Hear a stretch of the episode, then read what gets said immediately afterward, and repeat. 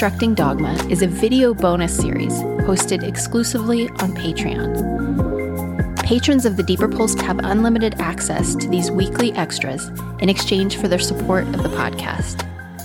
Learn more at patreon.com forward slash the deeper pulse.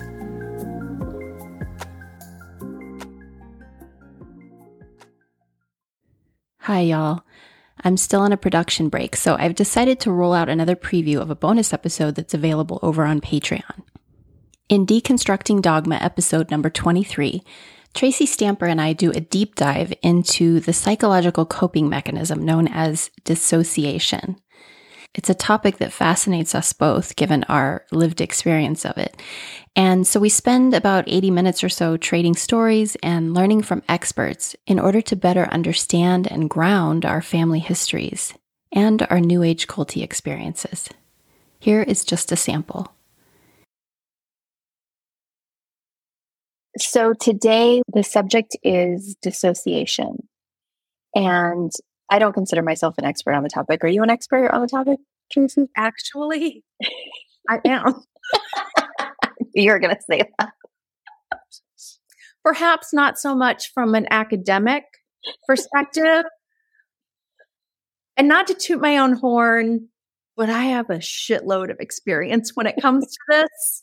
I know the ins and outs. I got this topic. Okay. Well, if it, if that's how we're going to define it, then I'm also an expert.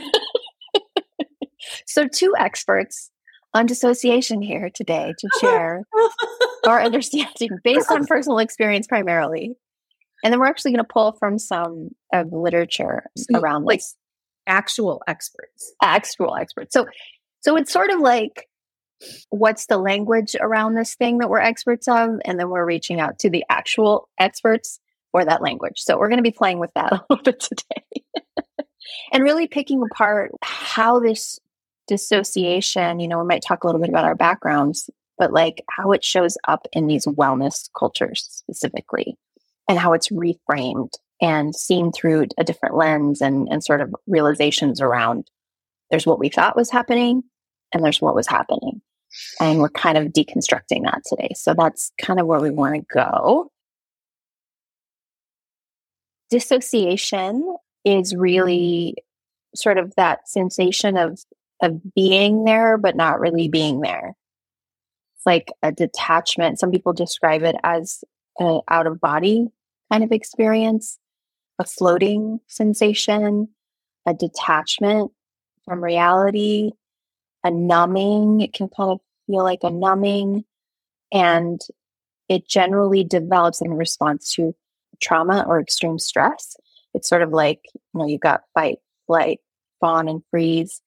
It's sort of like a freeze response where we just kind of go offline in order to stay present physically in a situation. So, Tracy, tell us about your relationship with dissociation prior to you know all of this around wellness and the org and all that stuff. Like what's your understanding now that you know how to describe your early in life experiences? What do you think was going on for you as it relates to this well interestingly when you were talking about fight flight freeze or fawn and you were saying that it's a freeze response it occurred to me that it also serves as a flight response. Yeah. In a weird way, right? A hundred percent. I've had that thought before too. Yeah. Say more on that. Yeah.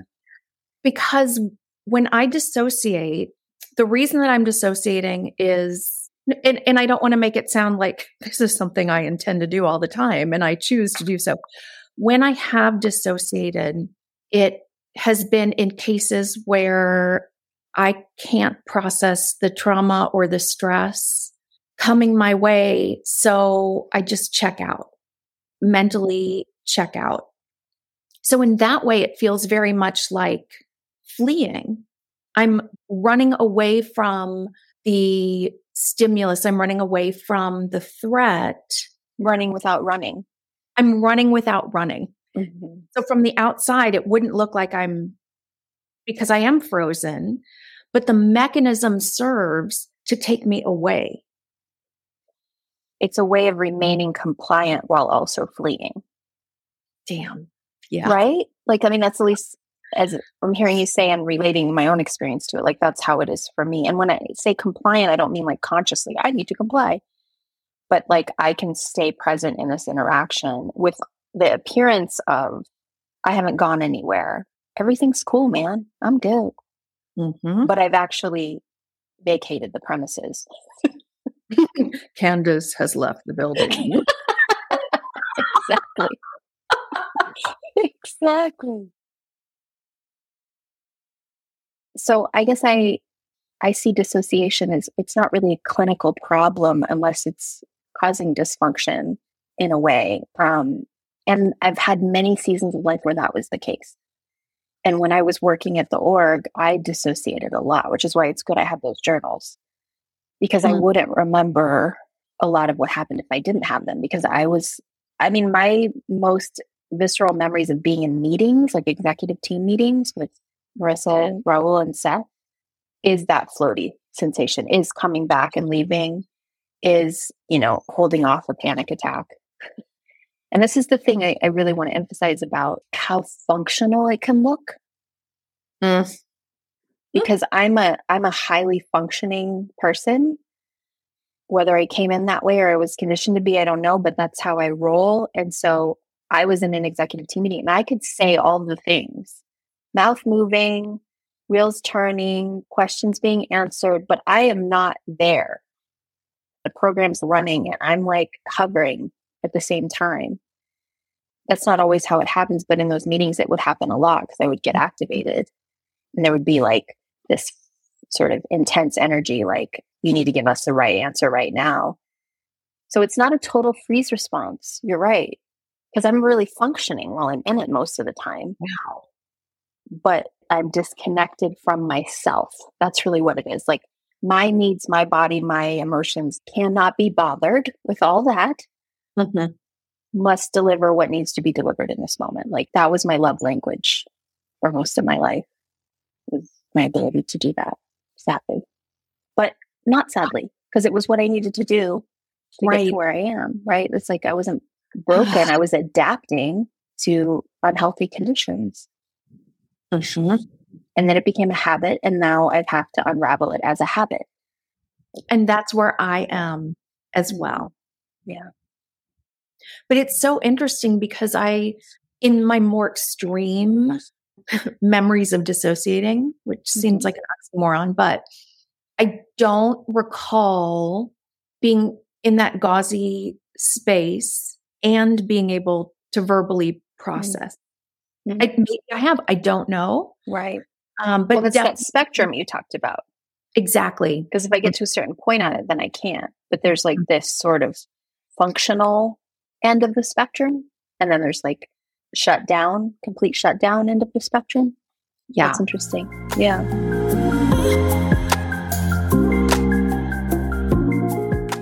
I'm going to read from Janja Lalich's book about this topic and as it relates to cult dynamics and being in this kind of environment, because I think it's going to help us dig into this nuance a little bit. We'll go right here. Dissociation is an abnormal state set apart from ordinary consciousness, wherein the normal connections of memory, knowledge, and emotion are severed. In traumatic or overwhelming situations, dissociating may be life saving. For example, numbing may enable the survivor to get through horrific events while still functioning. There's that functional piece, right? Mm-hmm.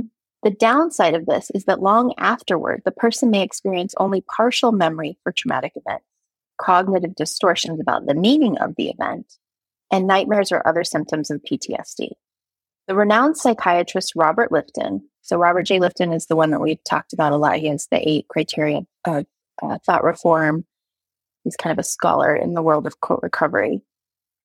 Robert J. Lifton referred to dissociation as psychotic numbing or sequestering of a portion of the self. Sequestering of a portion of the self. Lifton noted that this adaptive mental phenomenon helps to explain, for example, how Nazi doctors were able to suppress their feelings about the participation in unethical experiments, murder, and genocide. Dissociation is a kind of fragmentation of the self, sometimes referred to as splitting, and is considered an altered state of consciousness. Such altered states may come about through purposeful trance induction, such as hypnosis, or it may be a response to trauma. Dissociation can also be brought about through practices such as chanting or meditating. This is something we're going to talk about. Through a combination of long hours of lecture, criticism sessions, through fatigue or fear. Shit. yes, yes, yes, yes, and yes. Yeah. yeah. Oh gosh. The word dissociation frequently appears in this book because inducing dissociation is common among people in cult situations. Involuntary dissociation is also frequently experienced post cult as an after effect. I'm sorry, can you say that again? Involuntary dissociation is also experienced after you leave as an after effect. Like you kind of go in and out. Did you just I do it? I'm back online. Gotcha. Right, okay. and thank you for the demonstration. Oh my god. Exhibit A.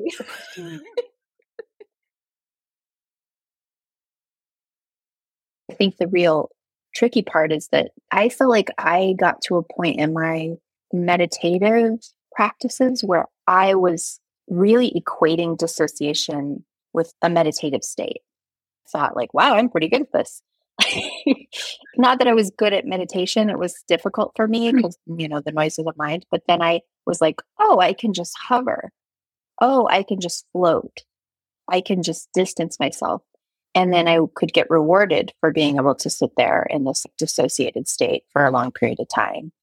But it was like actually lifting me up and out and away from and I wasn't so much witnessing and being mindful of. There's a difference between being mindful, witnessing what you're actually being with, mm-hmm. and like floating above it and pretending that it's not even who you are.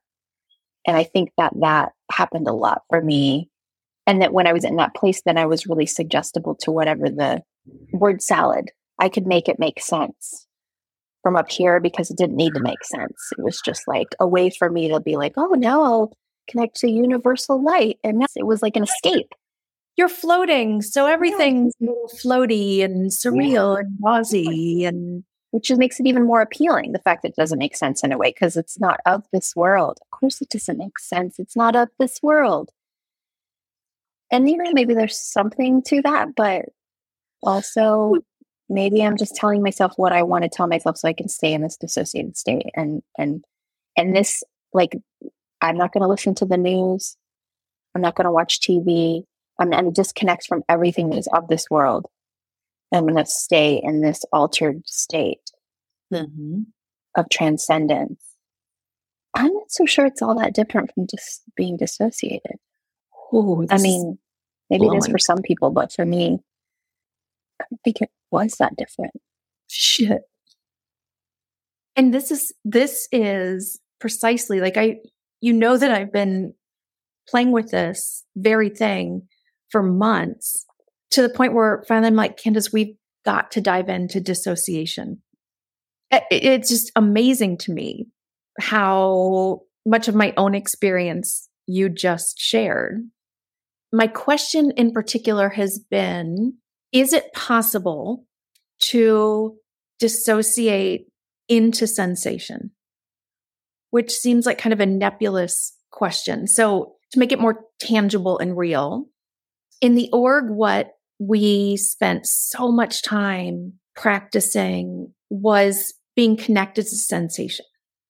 I remember Raul saying that he was he had reached a point where he was connected to sensation a hundred percent of the time. Mm-hmm. So, what I believe happened with me is that I came to the org with a history of dissociation, spent time through the practice learning to bring my awareness into my sensation. We were all intentionally honing the skill of returning to interoception again and again and again. Anytime we noticed we were gone, we pull ourselves back in there. Right. So that was something that was spoken about. That was something that we had exercises for. And at the same time, given culty dynamics there was a lot of strife and anxiety and ickiness mm-hmm. that we were experiencing because of interpersonal dynamics. So I believe if it's possible to do this, I believe that I have done it where I notice impending anxiety and I consciously have made an effort when I notice anxiety to go into sensation. Mm-hmm. Okay. Sure. Lately, I've found myself wondering if what I'm doing is simply dissociating, but just doing it deeper into the body instead of going out into that, the gauzy ethers and the haziness. Maybe I shut out what's just too much to pay attention to and I go deeper in. Mm-hmm. So maybe it's serving the same function of removing me from what is anxiety provoking. It's just I've gone in a different direction. So it's like the sequestering of self. I think that can look different ways. I think you're right. I think it can be like, I'm going to sequester it by putting it offline, like away from this dysfunction, or by going so far in that no one can find me. I can't be touched. And and you're right. I love this insight of yours, Tracy, because it's such a reminder that there's no tool that keeps us away from our humanity and our adaptations. So it's real easy to think like, well, if you just get in the body and you just stay in tune to your sensation, then then you won't have to worry about trauma responses. It's like, well, no, mm. because anything can be in service to what we need in order to survive and to thrive in a given situation, whatever it is we need to do.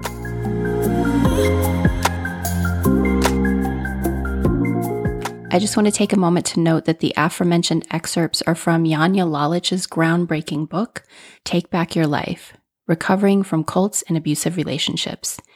If you missed my interview with Janja, check out episode number 38. In this next clip, I read the words of another highly respected educator, Alexandra Stein, and her book, Terror, Love, and Brainwashing. You can find links to both of these resources in the show notes. So we're like having this reaction in the body. And the same time, this other mechanism is like, you know, like that's what it's felt for me. It was just like this, like, stop, stop, don't let anybody see, don't let anybody see, don't let anybody see. Everybody's going to notice, everybody's going to notice, everybody's going to notice. You know that? Like, I, Jesus, I know that. Yeah. Um, so that's interesting. I hadn't heard it described that way, but that's spot on for me. Mm-hmm. Um, imagine the toll on the body that this twofold unresolved process must take. Eventually, dissociation, or freezing and giving up the failed effort to escape, comes to dominate, along with giving up the struggle to fight against the group and the fear it has generated. The dissociated follower comes to accept the group as the safe haven and mm. thus forms a trauma bond. This moment of submission, of giving up the struggle, can be experienced as a moment of great relief and even happiness or a spiritual awakening. So she gives another example of this. And she talks about a woman who her cult leader has this great authority over her and is basically challenging her right to mothering her child. That she should step away and let the community take over mothering her child. And she has this extreme fight inside of her, of course, and she's in that conflict. And she writes, This mother, I remember at one point saying, I'll do it. And mm-hmm. everything got quiet around me, and the noise in my head stopped.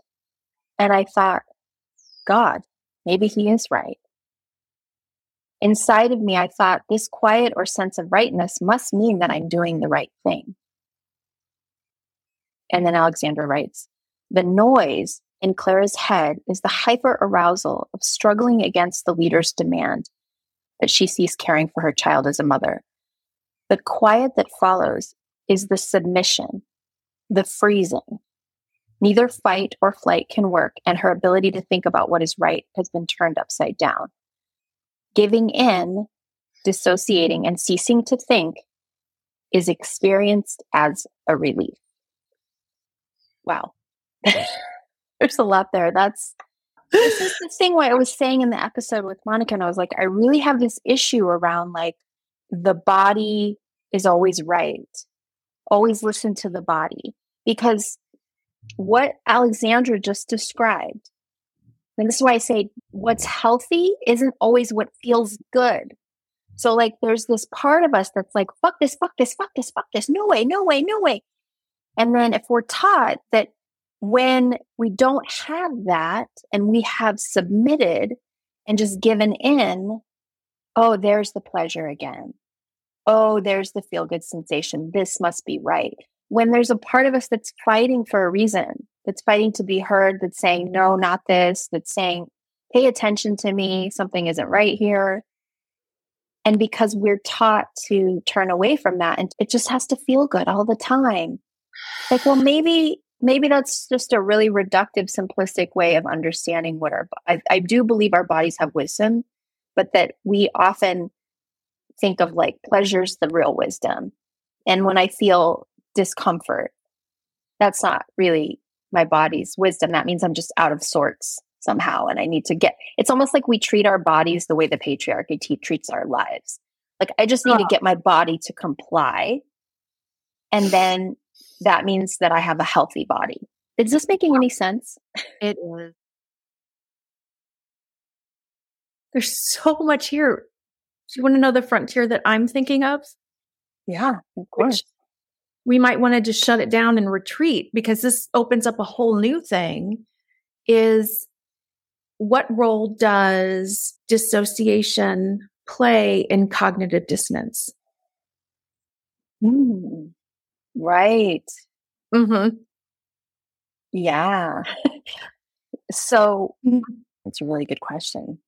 Cognitive dissonance is that tension when we are confronted with information or something that challenges what we know and believe, what we think we know and what we believe. And we are faced with a choice to either change that belief or to turn away from that information, basically. So, are we going to incorporate that and change what we believe, or are we going to turn away, double down? There's lots of ways it can look. I mean, fight against, fight against all the things that we do in order to not have our beliefs challenged. And it cognitive dissonance explains why people double down when they're confronted with information that you would think would help them to see. And you like we'll share with someone and they seem to understand the new information. But because they aren't ready to incorporate that new information into their reality, then they sort of like a rubber band that snaps back into mm-hmm. shape. They go back to what they know. And we're like, what even happened? Did they even hear what I said? Right. Like, so the question you're asking, what role does dissociation play in that process? Right. Okay. So in depersonalization, the self seems unreal. In derealization, the world seems unreal. Surroundings may seem lifeless, foggy, distant, or flat. Derealized people may see vibrant auras around inanimate objects. That's interesting. I've never heard that before. That's an explanation. Um, occasionally, these mm-hmm. two can happen at once. So, so this, like, this self isn't real. The world out there isn't real. And I feel like this sort of connects to what we're talking about a little bit because it's like that information that somebody gave me isn't real. It sort of explains what we've got going on with conspirituality and, and just conspiracy theories in general and facts coming in and people being like, facts? Yeah. or like people getting pulled into these silos of information, misinformation, and then disregarding what's out here and saying that's not real. They're sort of saying, like, that's not real. What you're telling me is not real. Yeah like that's a form of dissociation.